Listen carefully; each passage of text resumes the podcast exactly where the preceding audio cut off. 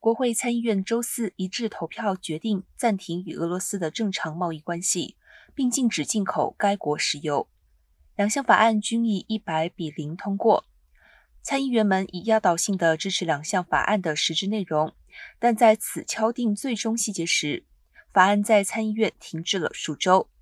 这两项法案预计将在周四晚些时候在国会众议院获得通过，然后提交给总统拜登签署成为法律。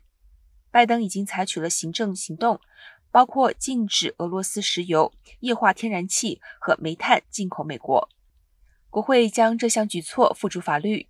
法案中还包括条款，使得白俄罗斯同样无法获得最优惠的关税待遇。